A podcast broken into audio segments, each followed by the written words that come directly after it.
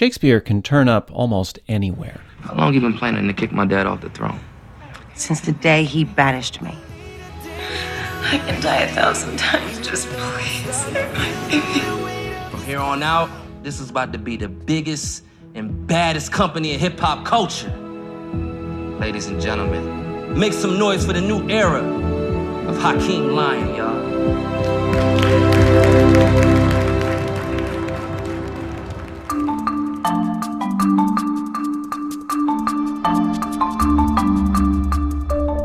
Folger Shakespeare Library, this is Shakespeare Unlimited. I'm Michael Whitmore, the Folger's director. This podcast is called The World in Empire. That clip you heard a second ago was from the Fox TV series Empire, the story of an aging ruler, in this case, the head of a hip hop music dynasty, who sets his three children against each other. Sound familiar? As you'll hear, from its very beginning, Empire has fashioned itself on the plot of King Lear. And that's not the only Shakespeare connection to the program. To explain all this, we brought in Empire's showrunner, the woman who makes everything happen on time and on budget, Ilene Chaiken.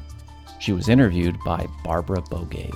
Well, Empire seems as if its elevator pitch was a hip hop King Lear. I- Is was that the idea from the start? Yes, as I understand it. Now, I didn't create Empire. Right, because you're the showrunner. And Yes. First, there's a pilot, and then the series mm-hmm. gets picked up, and then Yeah, they pick it was the created by Lee Daniels and Danny Strong.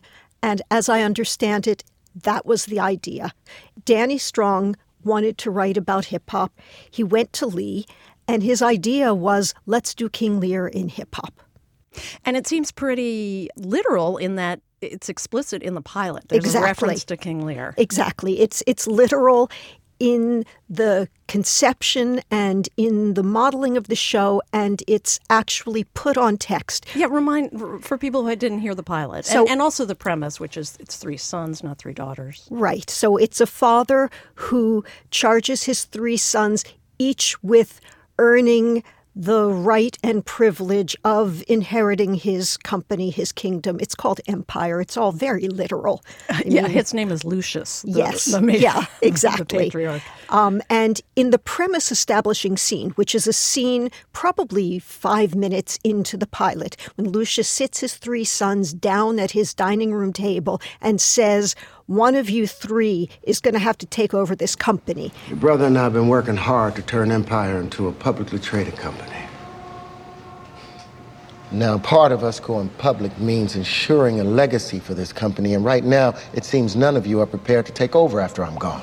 Lucius already knows or believes that he has a fatal illness, and he puts it to them. One of you is going to have to prove himself. You're competing against one another to take over this great billion dollar company that I've created. Now, it won't happen today, nor tomorrow. But I will start grooming someone soon.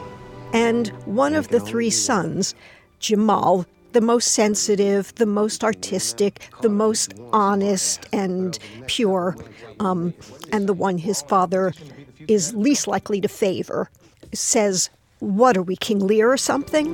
What is this? We, we, we King Lear now? Call it what you want, smartass. But over the next several months, I will make a decision. What are you decision. saying? We're all in competition to be the future head of the company?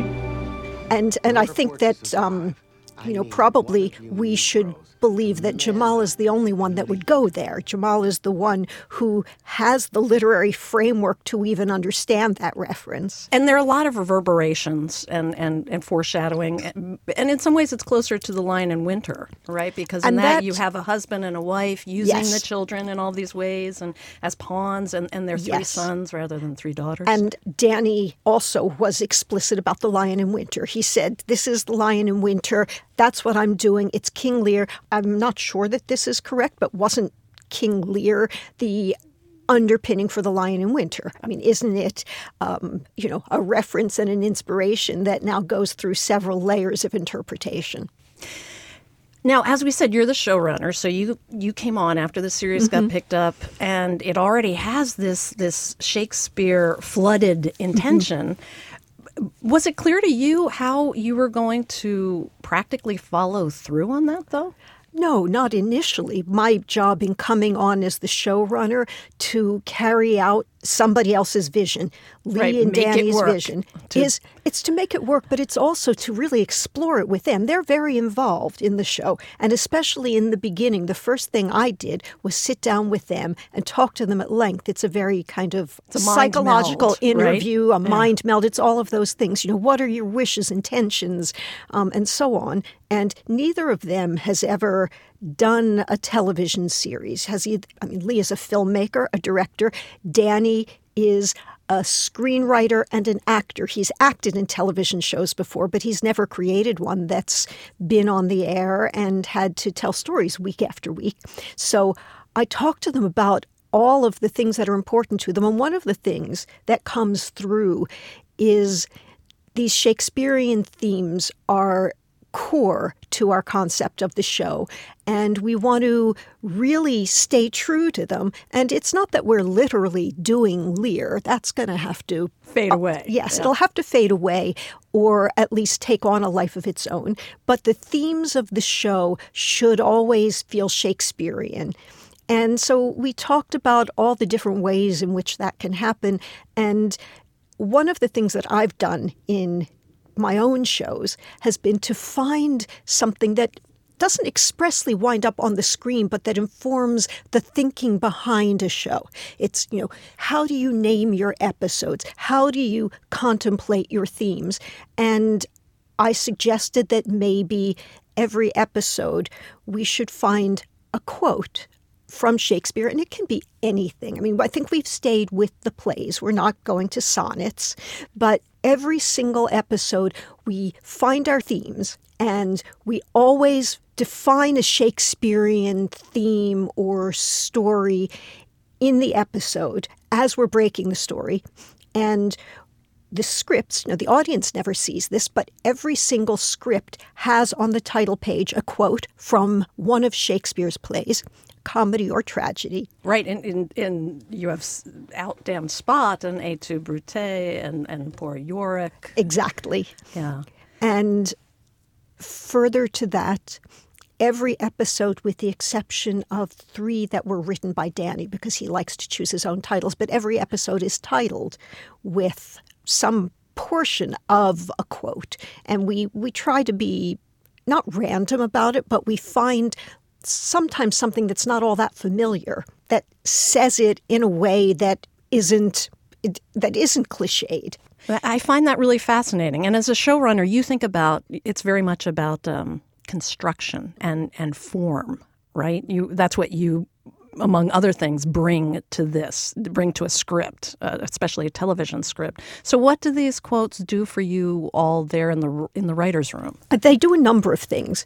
They help to pull us back to our themes because breaking an episode of television, especially when you're doing serialized drama, is is hugely challenging and you always wind up going off in a million different directions and you need something to pull you back to the show. Now, it's the characters primarily and the stories you're telling, but we always find several moments during a story break when we go back to that quote, when we say, either are we being true to these themes, or if we're lost, how can these themes help us to find our way? So, it, So it's like the guiding light. yeah, That's so interesting. Now, and going back to what you said before, uh, that uh, Lee Daniels and Danny Strong and you were very adamant about this series reflecting Shakespearean themes and, and style and, and, and honing to that. What did that mean? I'm not sure that it meant the same thing to the three of us. To me, it means that the show should always have a kind of epic grandeur.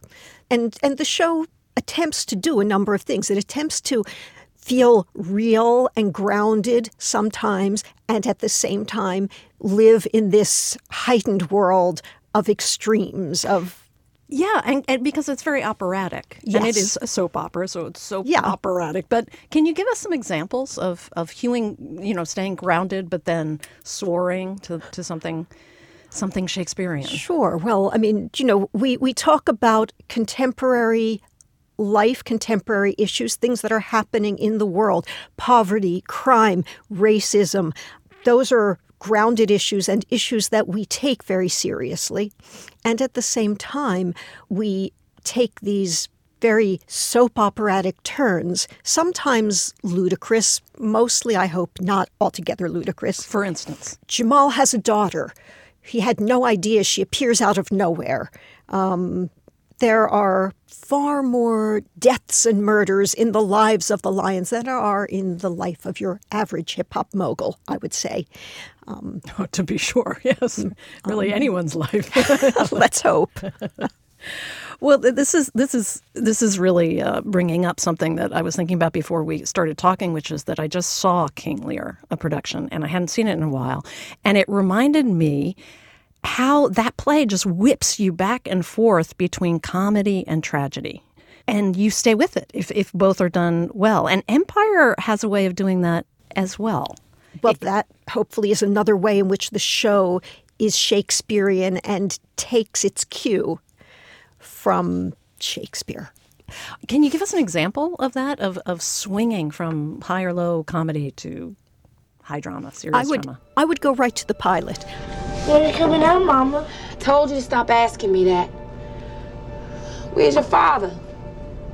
He's not coming to see you today. Cookie's arrival okay. and that first moment that she appears on screen, she's in prison. That's and, and it's done with pathos, with seriousness. Um, when you see her in those flashbacks, when her young son comes to visit her, those moments are very, very real and grounded. How you doing at school, little man? My friends are picking on me.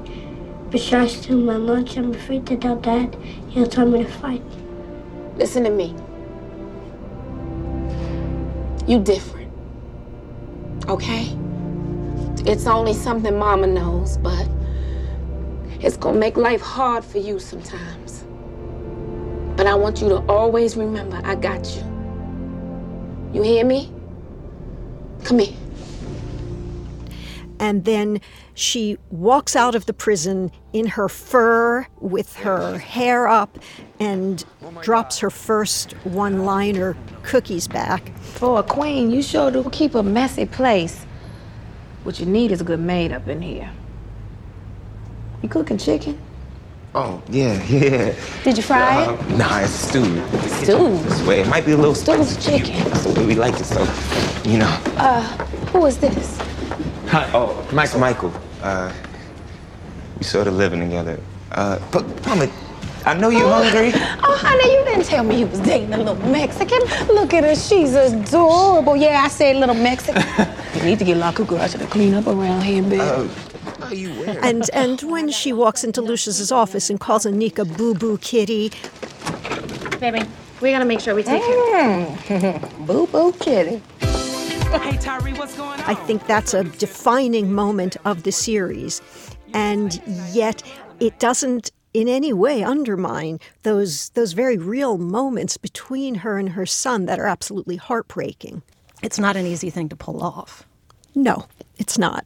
Yeah, it, and does that go back to the acting, or is it the interplay of the script and the and the skill, the the subtlety of the acting? It's absolutely both. It's it's the script and it's the acting. You can't do it successfully without superior actors, and that is one of the things that Empire has that I think makes the show such a phenomenon.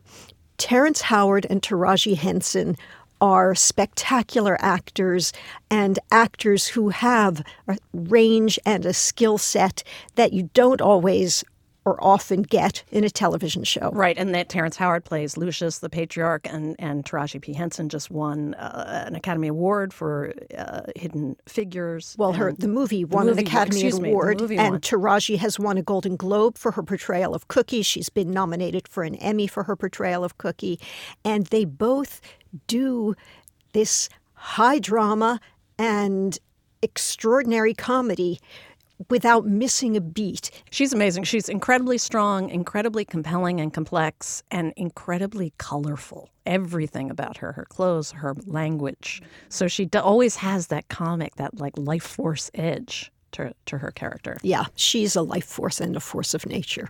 Well, I noticed that Empire fans can really go down uh, rabbit holes with these Shakespeare parallels. I was I was trawling in some in some discussion groups, and fans will talk about the traits of certain characters on the show and compare them to the traits of Shakespearean characters. Of course, for instance, Andre, one of the sons, his wife Rhonda is a kind of Lady Macbeth figure, and I guess you could say the most obvious Lady Macbeth figure could be Cookie, really, because she's so strong. She could. And so powerful, and she has a conscience. Does the writer's room think of either of these characters or any of these characters in terms of their Shakespeare roles? Does that come into play when they're when they're writing? It sometimes does, but it's fluid. It's we're we're, we're not rigid about it or rigidly locked into any of those touchstones. It changes from time to time. But one story, and this is not my story, it's a story I'm passing on, as um, when Lee and Danny were casting the show, they auditioned Trai Byers, who plays Andre. And I know that he gave a great audition. They loved him. I, I can't say whether he was their first choice or, or, coming into the room, but he apparently turned to them after a great audition and said, I know my character, I'm Iago. And Danny said that was when he got the role. I wonder now, if he caught wind of any of the of the of the uh, King Lear hip hop uh, elevator pitch. So, well, Trai is a Yale trained actor. So, you know, Trai came into this really knowing his Shakespeare, knowing his references, and you know, some of the younger actors don't have that same set of references as him, but they so all are finding right their it. characters. He just yeah. knew what he was doing, who he was playing. Well, along these lines, Jamal uh, is the, as we said before, the very emotional, the worthy, the pure, uh, and thoughtful son, and he's he's kind of a Hamlet or a Romeo figure. He seems like certainly fans pick up on that. Yeah, again, it's it's not terribly literal, but you can find him in any number of plays as that tormented, hopeful, doing his best to, you know, rise above the calumny of his father and his family. Good Shakespeare word there. How will his story go forward? Will it go in a Romeo or Hamlet direction? Well, interesting you should ask. Um, because, you know, in every season, we've just finished season three of the show. And at the end of each season, or the beginning of each new season, we have to regroup and say, what story are we telling? What are our touchstones for this new season? And we, you know, when we got to season three, we said, are we still doing Shakespeare? Oh, and, oh, that's interesting. And huh. then everybody said, well, of course, you never stop doing Shakespeare. And it's not as if you run out of stories and so they you know, the writers groove on this shakespeare yeah. inspiration okay and going into season four and and this is a little bit of a spoiler because this i'm not going to tell you how or why um, because it doesn't really come up until the very end of season three we go on the air on Wednesday night with the second half of our season. We've got nine more episodes. And at the end of the season, we're setting up for season four. Well, Jamal in season four is we're doing Romeo and Juliet with Jamal in season four. Well, get out. That's a scoop here, here on You heard it first here. You heard it first. wow. Well, I could see Jamal going either way, Romeo or Juliet. Well, I'm not even sure I know what that means, whether the seducer well, or the seduced. And or... we're, we're doing we're doing the Montagues and the Capulets, and in that sense, okay, that so sense. two families fighting it out mm-hmm. yeah. and and entwining. Exactly. Oh, how exciting! Mm-hmm. Well, okay, so that brings me to this issue of actual language and and Shakespeare and Empire. And and we've talked to a number of hip hop Shakespeare people on on this show and there are obvious parallels between hip hop and iambic pentameter in terms of rhythm and also this popular culture form which Shakespeare was in in his time. And it made me wonder whether those parallels come into play at all when in the writing in the language of of television they come into play, though, perhaps less explicitly and less consciously. Lucius is prone to Shakespearean speeches. Lucius. To monologues. Yes. Uh-huh. Lucius yes. can deliver a monologue with grandeur, and he's often talking about his empire, his dominance in words that, although they aren't explicitly lifted from Shakespeare certainly have Shakespearean resonance.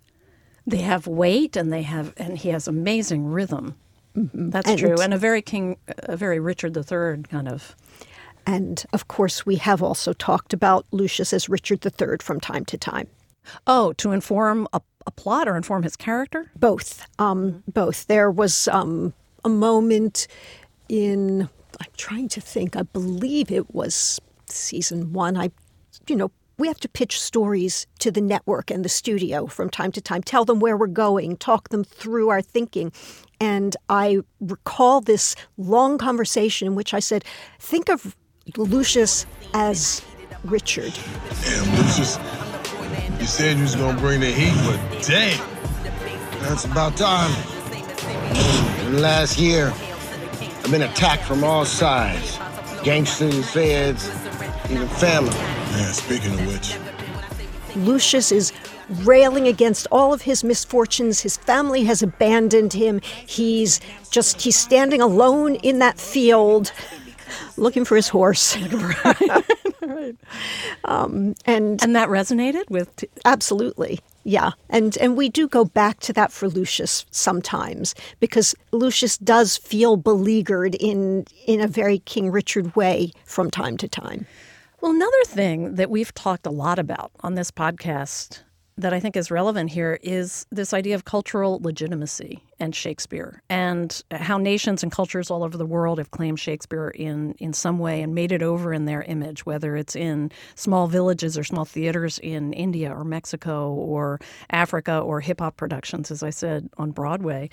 And I watch Empire and I think this is so great. Empire is claiming Shakespeare as its own, as a as a uh, primarily African American staff, African American um, origins. It's about hip hop, and it's claiming it for television in a way that I I haven't seen in a long time. And since you were the showrunner also on the L Word, which claimed its own space for uh, for lesbians on television, I wonder if uh, what your thoughts are on this, on Shakespeare as kind of a, a cultural an agency for cultural legitimacy. It it always has been, always will be. I think that that it's so completely embedded in empire is not unique but distinct. There have been lots of television shows. I mean, Romeo and Juliet is the you know it is the Shakespeare play that's most often recycled in movies, in television. Um, the number of times I've heard that pitch or even seen a show go on the air which claims that as its premise. I mean, it's it's at least in double digits. Oh, sure, it's a cliche now. Yeah, yeah. Um, but there have been there are many many others that have you know just shamelessly taken um, and owned their Shakespearean roots. And, and we're going to keep on doing it, and it does belong in every culture, in every genre. But hip hop is, I think, especially suited to Shakespearean language and themes and stories. And in, once again, in the 80s, I worked for Quincy Jones. Um, and I was the senior executive in his company. And I remember that we flew to New York with great excitement because somebody was doing a hip hop version of, and I can't even remember, it was one of the comedies. It might have been. Um, Measure for Measure, but it was big, and we just and and Quincy Jones flew in to see it, and it was seemed like a wild novel idea to do Shakespeare with hip hop, and we saw it, and it was just so clear that this was going to happen again and again. Probably wasn't the first, and it certainly wouldn't be the last. It's just it's it's made for it. Now, switching gears again for a moment, you're from Philadelphia. Yeah. And, and uh, suburban Philadelphia. Mm-hmm. So am I, by the way. Oh, really? Yeah. And, and it, it, our education was grounded, not grounded, but we got a lot of Shakespeare. I can't say we did a lot of it uh, on the stage. Mhm. Uh, that wasn't the direction of my school, but and it, it did make me wonder what your earliest connection was to Shakespeare and whether it came from school or being a theater kid or your Mhm. parents. I don't have a deep Shakespeare early childhood connection. Um, I went to public school. I was reasonably well educated, but not profoundly well educated. I read Shakespeare and studied Shakespeare in a superficial way. I was a little bit of a theater kid, and I did do Shakespeare on stage once. I remember that I played a prince. How wonderful! mm-hmm. Yeah, I think I, I think of it more as a, a, seminal gay experience than a seminal Shakespeare experience, but nonetheless. Um, so you identify with the gender fluidity. Mm-hmm. Yes. Yeah. Do, do you find yourself harkening back to that? I uh, do.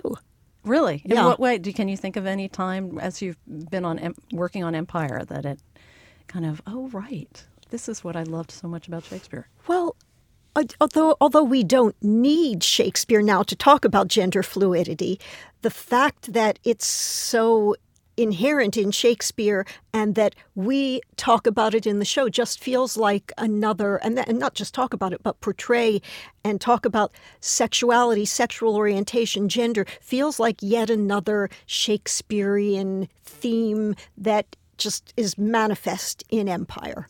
That's true, and and I it, I was thinking that I read somewhere when you worked on the L Word that you had Showtime executives yelling at you, "Don't just hire lesbians, just hire good writers. they can write they can write gay characters, no problem." And you realize, no, they can't. They can't do that. And and looking at the writers' room on Empire, you have what you have 12 of them. You have five African American women, two white women, three African American men, one Afro Latino man, and this is just unheard of. I think only one white guy. Mm-hmm. Um, so to bring this back to, to Shakespeare, it's pretty. It's. It, I mean, obviously he's remarkable in so many ways, but how do you rate him as a white guy on writing women and the more and these gender fluid characters? I don't rate him. I just take. um, but the story you told about the L word really informed my approach to Empire. It was very clear to me. Um, I mean, there was never a question that the show should be staffed with and written by primarily African American writers, and to have those African American writers now taking Shakespeare and interpreting it through their prism is what works. It has to be, you know, th- those two things need to be married in the storytelling in order for it to mean something. Otherwise, you're just taking it farther away from the culture that it purports to represent. It has to not purport to represent the culture, it has to be the culture. Oh, that's a really rich prism that mix of ethnicities mm-hmm. soaking in Shakespeare and coming out into a into hip hop television. So, looking ahead on Empire, do you see an evolution to the Shakespeare in terms of its how it inspires the writing? As in deepening or changing season to season? It changes season to season. I don't think that the show can or should become more or less Shakespearean. I think that there's so much to pluck from that we're just going to keep finding our references. We'll tell a different story, we'll find a different Shakespearean template, maybe a different tone, maybe a different play. And that's how the show will continue to live in this kind of realm that that it's kind of claimed while also continuing to evolve and hopefully not repeating itself. You know, you must have had moments. I just imagine the writers were where they just say, "Okay, enough with the Shakespeare thing. we got it. We got to get back into into real hip hop culture here." Um, we we try to always do both, and it's it's what I was trying to describe earlier. It's sometimes we forget Shakespeare, and I mean not not willfully or intentionally, like oh screw that, we're not doing that anymore. But just we're telling our stories, we're delving into the culture, but then we go deep into the story that we've told and say, what's the Shakespearean element or moment or meaning to this story that we're telling? What's the favorite moment for you, say the Shakespearean element in this season so far? It's going to come at the end of the season, so I can't talk about it um, in terms of plot, but it's all about the Shakespearean ruse, the manipulative king, the person who's not whom you know who he or she appears to be, and the way in which love conquers all and things come together in the end. that's going to be my favorite Shakespearean moment. Of the whole series? Possibly of the whole show, and certainly of the season. Oh, that's exciting. That's something Yeah. to look forward to. I really Mhm. look forward to this, and I am so enjoying binging my Empire. So thank, Thank you, you. so much, and thanks for, for this so much. Thank Ilene. you. Thanks for having me. Ilene Chaiken is showrunner for the hit Fox TV series Empire. She was interviewed by Barbara Bogaev. The World in Empire was produced by Richard Paul. Garland Scott is the associate producer. It was edited by Gail Kern Paster and Esther Ferington. We had help from Jeff Peters at the Marketplace Studios in Los Angeles. Shakespeare Unlimited comes to you from the Folger Shakespeare Library. Home to the world's largest Shakespeare collection, the Folger is dedicated to advancing knowledge and the arts. You can find more about the Folger at our website, folger.edu. For the Folger Shakespeare Library, I'm Folger Director Michael Witmore.